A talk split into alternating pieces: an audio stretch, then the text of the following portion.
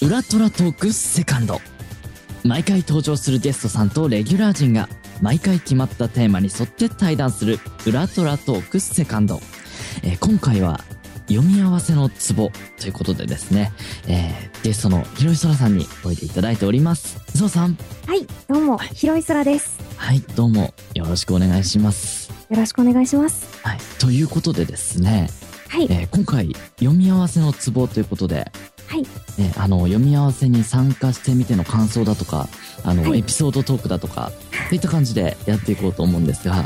えっと、まずはですね、はいざっくりとこう読み合わせに参加した感想だとか感想どうでですしょねう。か、はい、はい、えっと、正直読み合わせ、まあ、あの、ボイスドラマに参加したこと自体初めてなので、あの、どういう段階を踏んで実際の収録をするのかっていうのは分からなかったんですけど、こうやって読み合わせをすることによって、あの、自分一人ではできない、あの、演技の幅とかも確認、演技の幅というか、えっと、確認できるということが、読み合わせって大事だなと思いました。あやっぱりあの、ね、芝居ってあの結局一人じゃできないなみたいな、はいありますからねなんかこうい一人で練習しててもはい、結局他の人のセリフとかとの絡み合いとかもあるじゃないですかやはい、っぱそういうのを気にしだすとはいやっ。ぱりなんか一人で練習してても違うなって思うことがあるんですよあの自分的にもうんうんうん。はい、なんでやっぱりこういう読み合わせとかはねあの、はいやっててあの、はい他の人の演技も聞けてやりやすいなっていうところはあるんですけども、で読み合わせをしててはい、苦労話なんてありますか苦労話。苦労話ちょっとこういうところでちょっと苦労したなとかえっと、やっぱり初めてのあのい読み合わせの時が、あの緊張でガチガチだったのとあとはちょっと探り探り演じていた部分があってあの自分の中でキャラクターが確立していない状態で演じていたということでその時指摘を受けたことがちょっと大変だったなとあ役作り的な面ってことですか、そう、そうですね。役作り。というか、読み合わせの進み、ごめんなさい、読み合わせの進行上、キャラクターが確立してなかったので、こう、うまく乗っていけなかったなという。はい。あうまく乗っていけなかった、はい。でも聞いててその割にはなんか、い初回から結構初めてにしてはちゃんと作ってきたなっていう感想を受けましたけれどもえでも聞いててそう思いましたよ、そうですか。え大変恐縮です。ありがとうございます。えちょっとこっちもうかうかしてられないななんていうええそんな感じそんでなことないです出ましたけれど、すまいませんはい。今、顔が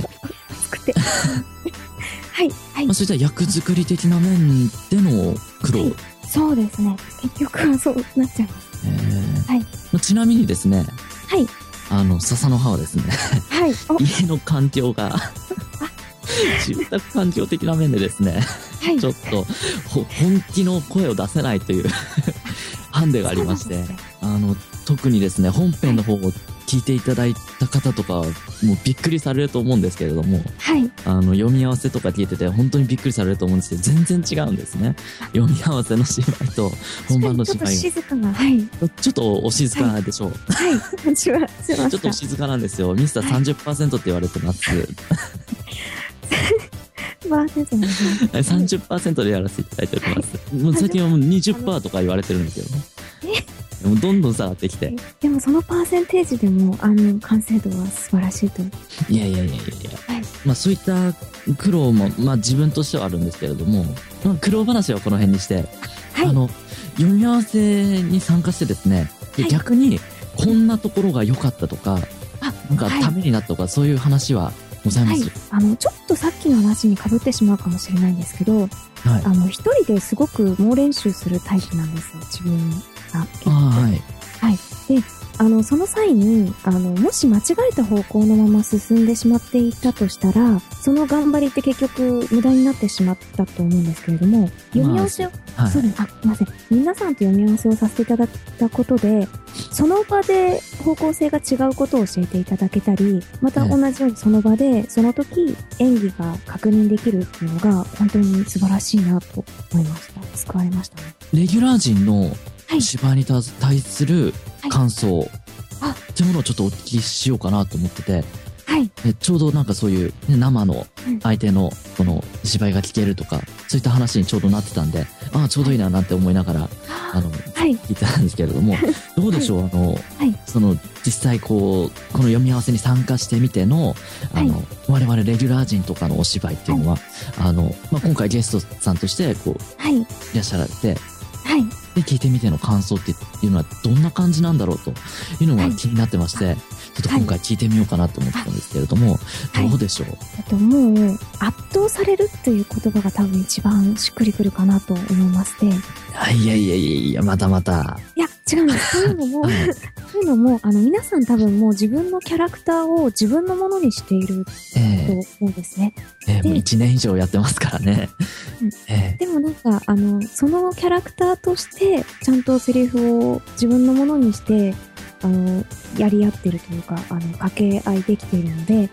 聞いていて、本当に生で、あの、ラジトラを聞いているという、すごい、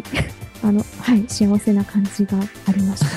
はい。あの、ソラさんもその一部なんですよ、 なんて言いたいんですけれども、ねそう今な回んです、